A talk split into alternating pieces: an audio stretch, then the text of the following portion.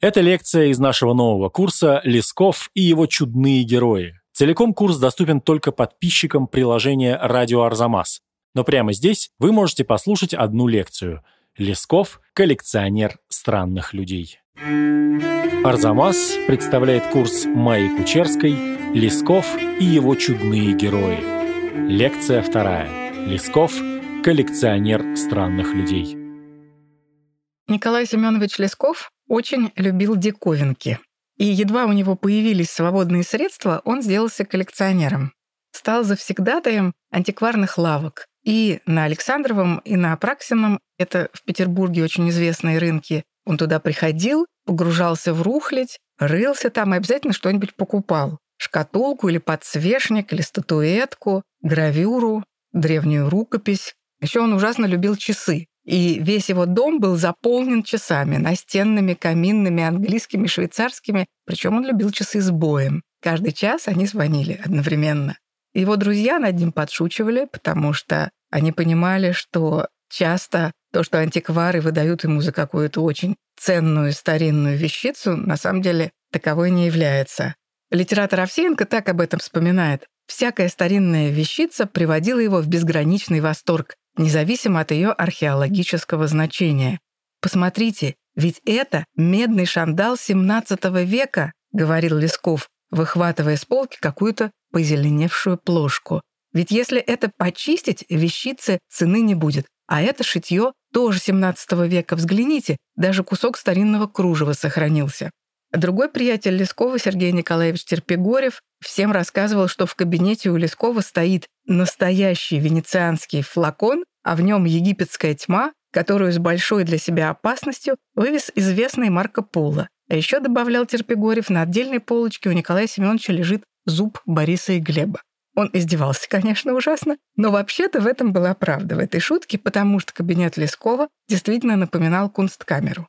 Его проза тоже в определенном смысле напоминала кунсткамеру. Она была набита необычными героями, которые выбивались из своего окружения, которые совершенно не походили на других представителей своего сословия, например. Лесков называл это антики. Это частое слово, оно постоянно встречается в его прозе, то есть вот такие диковинные, странненькие персонажи, словно бы шагнувшие в современность XIX века из далекого прошлого.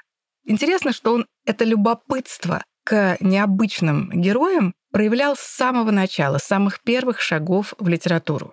Первая же его большая повесть «Овцебык» как раз о таком непонятном одиночке Василии Петровиче Богословском, выпускнике семинарии, христианском социалисте, бродяге, который настойчиво ищет истину и, надо сказать, ее не находит. Он очень странно выглядит. Вот как его Лесков описывает. Сзади он очень коротко выстригал весь затылок, а напереди от ушей его темнокаштановые волосы шли двумя длинными и густыми косицами. Василий Петрович обыкновенно крутил эти косицы, и они постоянно лежали свернутыми валиками на его висках, а на щеках загибались, напоминая собой рога того животного, в честь которого он получил свою кличку. Понятная здесь и метафора. Он напоминает одинокого зверя, и он дичится людей. Он считает, что хорошо жить в лесах. Он в каком-то смысле действительно такой вот овцебык. И остановиться Лесков в этом поиске странных персонажей уже не мог. Его следующая большая повесть «Житие одной бабы» в центре крестьянка, Настя, красавица, певунья. Но ее, к сожалению, женили на гугнивом и убогом крестьянине из расчета, и в итоге она повредилась в уме и стала тоже такой немного загадочной и безумной. Она не может жить с мужем, она от него все время бегает, и в итоге она погибает. Знаменитая леди Магбет Мценского уезда, Катерина Львовна. На первый взгляд такая же, как вся купчиха, сидит в своем доме, смотрит в окошко. Но это не так. Лесков это сразу же обозначает. При всем довольстве и добре житье Катерины Львовны в свекровом доме было самое скучное. В гости она езжала мало, да и то, если и поедет она с мужем по своему купечеству, так тоже не на радость. Народ все строгий, наблюдает, как она сядет, да как пройдет, как встанет. А у Катерины Львовны характер был пылкий, и, живя девушкой в бедности, она привыкла к простоте и свободе, пробежать бы с ведрами на реку, да покупаться бы в рубашке под пристанью или обсыпать через калитку прохожего молодца под солнечную лузгую. А тут все иначе. И вот эта жажда Катерины Львовны не подчиняться установленным ритуалом, а быть свободной в итоге и привела ее к тем страшным преступлениям, которые дальше описываются. Как вы помните, она сначала убила своего свекра, потом мужа, и, наконец, она удушила мальчика Федю, вообще ни в чем не повинного, но претендовавшего на ее наследство.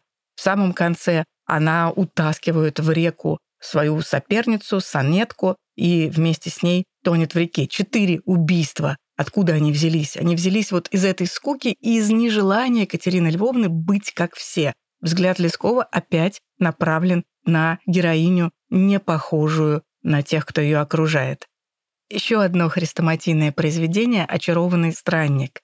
Иван Северьянович, Флягин, крепостной крестьянин, бежит от своего хозяина и дальше странствует по всей России. И этот путь тоже очень необычный, потому что он становится помощником своему хозяину в торговле лошадьми, оказывается в татарском плену. Он затем попадает на войну, совершает несколько убийств, в том числе убивает цыганку Грушеньку, которую он очень любит, по ее же просьбе. Лескову такой и нужен. Герой, который не размышляет, который помогает читателю увидеть эту Российскую империю во всей ее широте. Это и Орловское поместье хозяев Ивана Северьяновича, это и Букский лиман под Николаевым с теплым ветром, с горячим песком, это и азиатская ярмарка в Пензе, Прикаспийские степи, Астрахань с рыбными промыслами, Макарьевская ярмарка под Нижним Новгородом с цыганами, Кавказ с ледяными речками, Петербургская Адмиралтейская площадь с балаганом, наконец, Валамский монастырь на Ладожском озере. Не всякий крепостной крестьянин прожил жизнь Ивана Северьяновича. Почему так? Почему все-таки Лесков действительно постоянно рассматривает персонажей необыкновенных, экзотических, странных?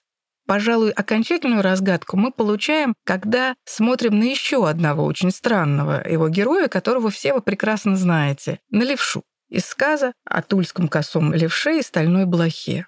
Левша – удивительный мастер. Он сумел выковать гвоздики для подков блохи, которые подковали другие тулики его друзья-мастера. Но при этом почему он так странно выглядит? Во-первых, он левша. Во-вторых, он косой. В-третьих, у него еще родимое пятно на щеке.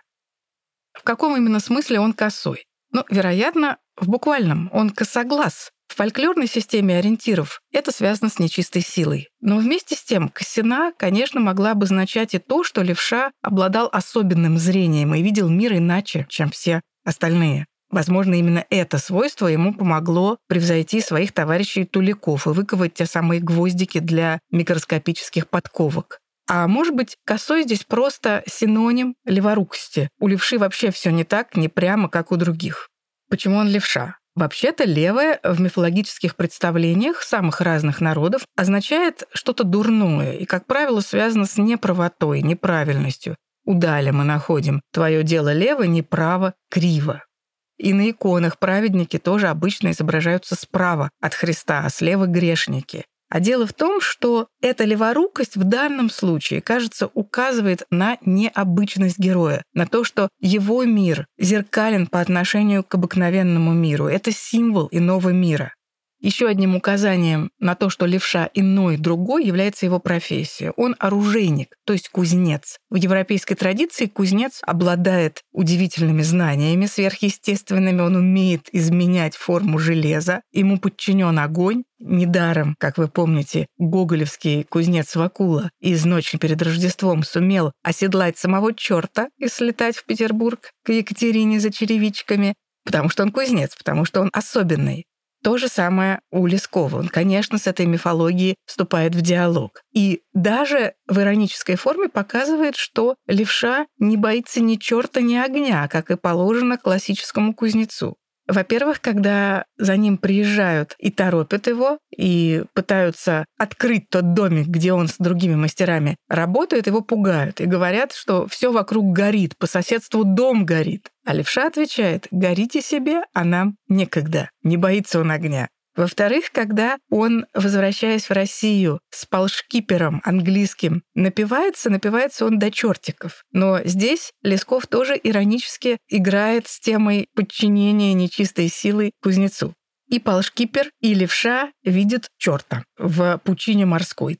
Англичанин спрашивает, «Хочешь, — говорит, — я тебя в море швырну, ты не бойся, он мне тебя сейчас назад подаст». А левша отвечает, если так, то швыряет. То есть левша не боится черта, он уверен, что черт его вернет на корабль. Но, к счастью, до этого дела не доходит. Матросы, допившиеся до чертиков приятелей, разводят по каютам, и они спокойно плывут дальше в Россию.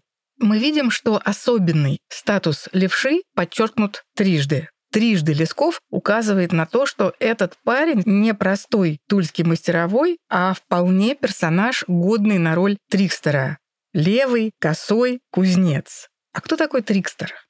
Трикстер — это персонаж, который вхож и в земной, и в иной мир.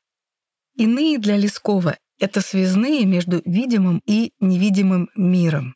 Поэтому он так настойчиво этих связных искал и находил их в самых необыкновенных местах. Помимо названных героев вспомним и бесстрашного карлика Николая Афанасьевича из Соборян, и добромолодца дьякона Ахилу оттуда же, и одноглазого полусумасшедшего покровителя угнетенных Рогожина Дон Кихота из захудалого рода и так далее. Уже в поздние годы, 80-е, Лесков решил даже написать рассказ «Астры кометы и помпон», историю о помпоне, адвокате, дельце, любимце женщин, который, опля, оказывается карликовым цветком, карликовой разновидностью астр. Он человек-цветок, мы не сразу понимаем это, но постепенно это становится ясно. Вокруг помпона в этом рассказе валяются погубленные им бегунии и петунии, Душистый горошек, ноготки, одуванчики обдумывают, как помпону за его злодеяние в сердечной области отомстить. Это удивительная аллегория. Лесков, кажется, сам испугался. Этот текст он так и не дописал. Остались только наброски. Какое же послание несут эти иные из лесковского мира? Ключевой смысл, кажется, сводится к следующему. У истины много разных форм. И ни одна институция, ни один человек не может узурпировать право на обладание истиной. Именно поэтому Лескова интересовали разные формы религиозности. Он с огромным интересом вглядывался в жизнь старообрядцев, в то, как существуют сектанты, в учение приезжих проповедников. Еще молодым человеком он по поручению Министерства просвещения отправился в Псков и в Ригу чтобы изучить раскольничьи школы. Тогда они были подпольными, а Лесков пытался доказать, что необходимо эти школы легализовать и дать раскольникам возможность учить своих детей в своих школах. Он прожил там несколько месяцев, сначала немного в Пскове, потом в Риге, тесно с старообрядцами общался, и в итоге старообрядческая тема вплелась в огромное количество его текстов. Он вообще считал, что старообрядцы — это такие идеальные русские, энергичные, невероятно умные, предприимчивые. Он даже называл их русскими янки. А что касается текстов, мы можем вспомнить и некрещенного папа, и однодума. Есть старообрядческая тема в «Несмертельном головании», в «Инженерах-бессеребренниках», в его поздних очерках, например, в «Юдоле», в очерке о квакерах и в других. Его вообще занимало русское разноверие.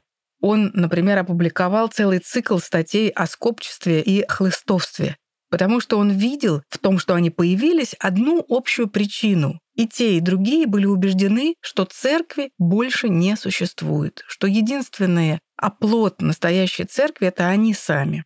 И Лесков никогда не позволял себе никакого высокомерия в разговоре о сектантах, о староверах, в глубине души он не считал, что они заблуждаются, и очень уважал их выбор. Собственно, его интерес к разноверию обнажает то, что Лесков ясно видел. Православная церковь пребывает в кризисе. Недостаточно добросовестно священники относятся к своим обязанностям. Бубнят службы, как писал Лесков. Не имеют времени и желания общаться со своими прихожанами, разговаривать с ними, как с людьми не готовы на доверительный человеческий разговор. Все это как раз есть у сектантов. И в своих статьях Лесков, в частности, писал о штундистах, которые имели огромный, стремительный успех на юге России. У них появлялось множество последователей, которые собирались в кружки, изучали вместе Библию, отказывались от спиртного, хранили телесную чистоту до брака. Вообще-то исполняли христианские заповеди, но от чего-то эти заповеди им было гораздо удобнее исполнять в рамках секты. Почему иштундисты и раскольники бегут от официальной церкви? Потому что, снова и снова объясняет Лесков, в официальной церкви процветают доносы, нетерпеливость, малосведущность в писаниях. То есть он корил церковь официальную еще и за неграмотность, а также за неумение чинно служить. Ну где же тогда истина? Лесков находил ее и у старообрядцев, и у сектантов, и у протестантов, но словно бы не во всей полноте. О том, в чем же полнота истины, мы можем прочитать в рассказе «На краю света». Это один из лучших, на мой взгляд, рассказов Лескова и тоже, что называется, программный. Это история о православном епископе, который был заброшен в Сибирь, где должен был проповедовать христианство среди язычников, крестить их, и поначалу он очень горячо взялся за свое дело. Этот епископ Эн, он безымянный в рассказе Лескова, пытается обращать дикарей, которые его окружают, пока не попадает в историю, а именно он оказывается в страшной снежной буре и едва не погибает. Спасает его язычник, который ведет себя совершенно по-христиански. И для епископа открывается вдруг, что язычник по меньшей мере ничуть не хуже крещенного христианина. Чтобы не замерзнуть, этот дикарь окапывается, и он вместе с епископом оказывается в таком снежном домике, где можно сохранить тепло и жизнь, только надо друг на друга дышать. Ну как дышать, если стоит ужасный смрад? Цитата. Четверодневный Лазарь в Вифанской пещере. Напомню, это уже умерший человек, который засмердел, потому что он уже четыре дня лежит мертвый. Четверодневный Лазарь в Вифанской пещере не мог отвратительнее смердеть, чем этот живой человек. Это было что-то хуже трупа. Это была смесь вонючей оленей шкуры, острого человечьего пота, копоти и сырой гнили, юколы, рыбьего жира и грязи. О боже, о бедный я человек! Как мне был противен этот по образу твоему созданный брат мой! Тем не менее, этот Тунгус спас православного архиерея, и после этого архиерей совершенно переменил свое мнение о необходимости срочно поголовно всех дикарей крестить. Там еще указывается на то, что все они, эти дикари, крестились по нескольку раз, поскольку им за то, что они приняли святое крещение, давали рубашку и крестик. То есть они к этому относились довольно прагматично. Идея, ради которой этот рассказ был написан, Та истина, которую Лесков хочет открыть своим читателям, замечательно выражается в одной сцене из этого рассказа. Я напомню, что это то место, где владыка, измученный голодом, холодом, недоверием к этому дикарю, тот убежал неизвестно куда, и вдруг, наконец, герой видит, как его спаситель возвращается. Цитата. Ко мне плыла крылатая гигантская фигура, которая вся, с головы до пят, была облечена в хитон серебряной парчи и вся искрилась. На голове огромнейший, казалось, чуть ли не в сажень вышины, убор, который горел, как будто весь сплошь усыпан был бриллиантами, или точно это цельная бриллиантовая митра. Все это точно у богатого убранного индийского идола, и в довершение всего сходства с идолом и с фантастическим его явлением из-под ног моего дивного гостя брызжут искры серебристой пыли, по которой он точно несется на легком облаке, по меньшей мере, как сказочный Гермес. Я думаю, Лесков это писал с большим внутренним весельем, потому что он созвал на этот пир просто все верования и все культурные пласты.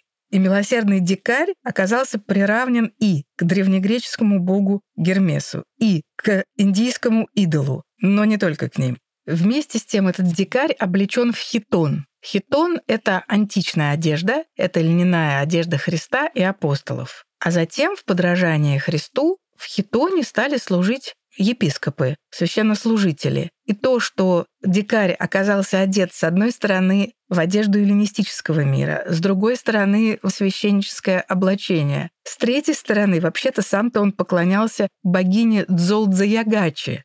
Это показывает, что Лесков здесь поклонился всем богам, и античным, и буддийским, и индуистским, и Христу, и ветхозаветному богу.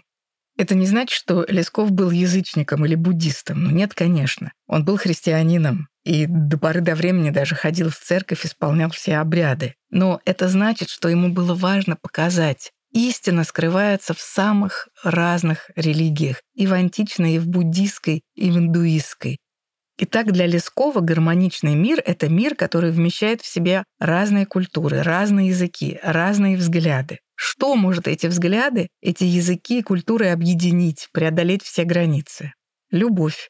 Поэтому совершенно не важно, на каком наречии человек говорит, какую он религию исповедует, лишь бы он обладал этим даром, даром любви.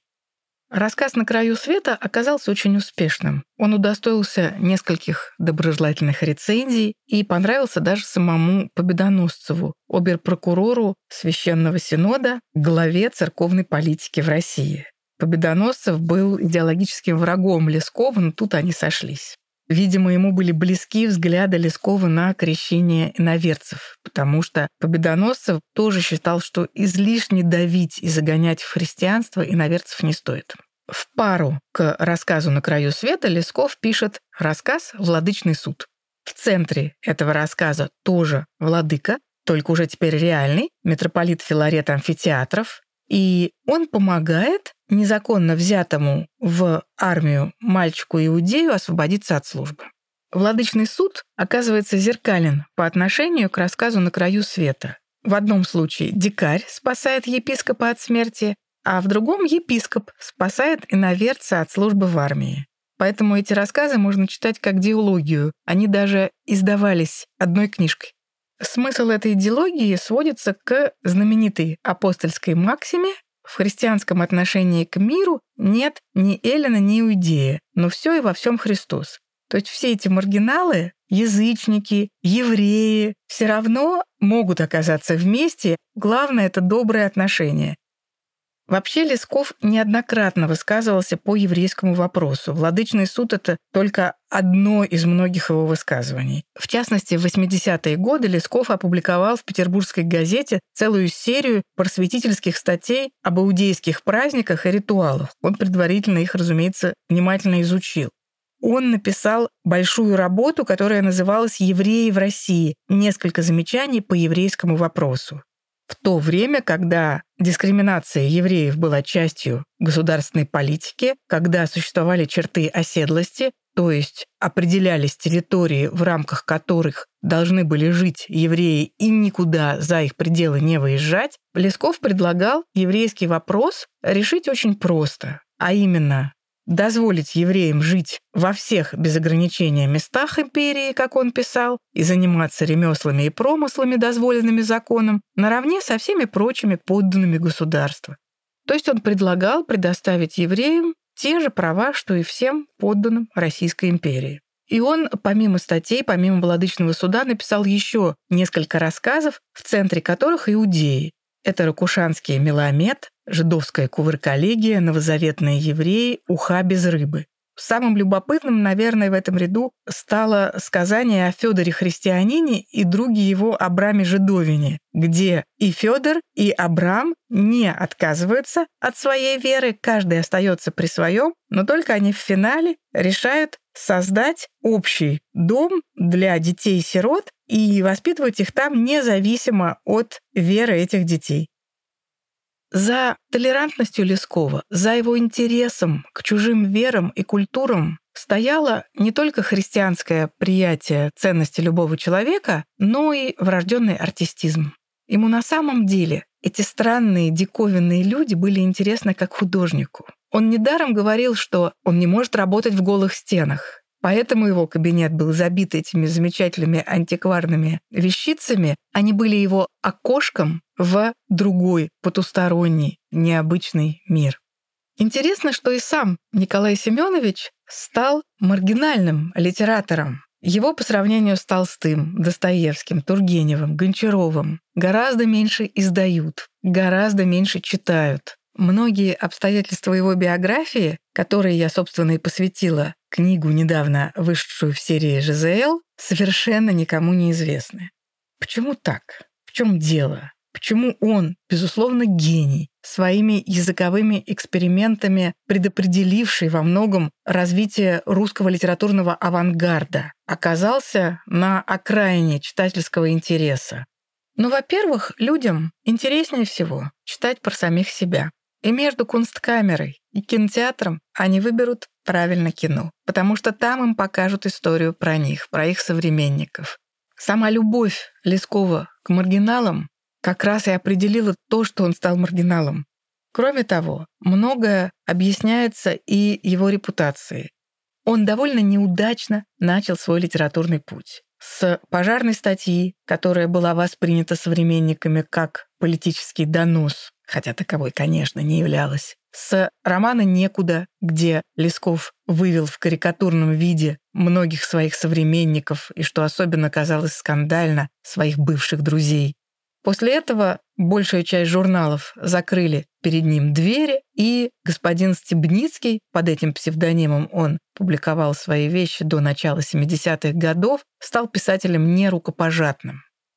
Положение его в литературе стало постепенно меняться, когда сменилось две эпохи одна за другой. Сначала эпоха 60-х, потом 70-х, и вот к 80-м он уже был писателем достаточно признанным, но все равно никогда не таким популярным, как Достоевский или Толстой.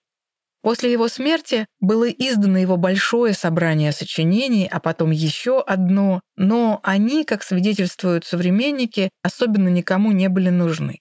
Затем грянула революция, и советские издатели оказались наследниками тех самых революционеров-демократов, которые в свое время отказали Лескову от своих журнальных домов. Лесков оказался опять никому не нужен. Автор антинигилистических романов, описывавших революционеров в очень неприглядном виде, автор прозы о священниках. Ну, кому нужна в советское время проза о тех, кто отвечал за опиум для народа, совершенно никакой своей стороной не вписывался в магистрали советского книгоиздания. И Лескова довольно мало издавали. А когда все-таки это происходило, то из огромного количества написанного им, около 30 томов, отобрали несколько рассказов, и их-то все время и публиковали. «Тупейный художник», «Левша», «Человек на часах» — это рассказы с так называемой антикрепостнической повесткой, поэтому они в советское время были особенно любимы. И, наверное, проза Николая Семеновича Лескова была бы окончательно забыта, если бы не одно счастливое обстоятельство. Его сын Андрей Николаевич прожил очень длинную жизнь. И он активно начал заниматься продвижением отца, пропагандой его творчества. Грянула война. Андрей Николаевич вспомнил, что у Лескова был антинемецкий рассказ «Железная воля» о немце Гуго Пекторалисе, который хотел оказаться еще более русским, чем все русские, и умер в итоге, переев на масленице блинов. Насмешливая, язвительная повесть о глупом немце. Андрей Николаевич предложил ее опубликовать, она была напечатана как раз в разгар Отечественной войны, и судьба Лескова волшебным образом изменилась. «Железная воля» была перепечатана множество раз. И когда война закончилась, вопрос о том, что, наконец, пора выпустить собрание сочинений, назрел и стал обсуждаться. Конце концов, в середине 50-х и было выпущено 11-томное собрание сочинений Лескова, замечательное, подготовленное лучшими филологами того времени во главе с Борисом Михайловичем Эхенбаумом, и до сих пор оно остается образцовым. В середине 90-х была предпринята новая попытка издать уже совсем полное собрание сочинений Лескова, но все остановилось на 13-м томе, и мы ждем с нетерпением, когда же это собрание сочинений уже 30-томное будет завершено. Я очень надеюсь, что благодаря усилиям по изучению Лескова, исследованию его текстов, биографическим изысканиям, Лескову все-таки удастся вернуться в ряд русских классиков и оказаться в круге света, а не на его краю. В следующей лекции о том, как менялось отношение Лескова к церкви и духовенству, и почему он вообще так много писал о попах. Напоминаем вам, что весь курс целиком можно послушать в приложении «Радио Арзамас». Скачивайте его в магазинах приложений App Store и Google Play.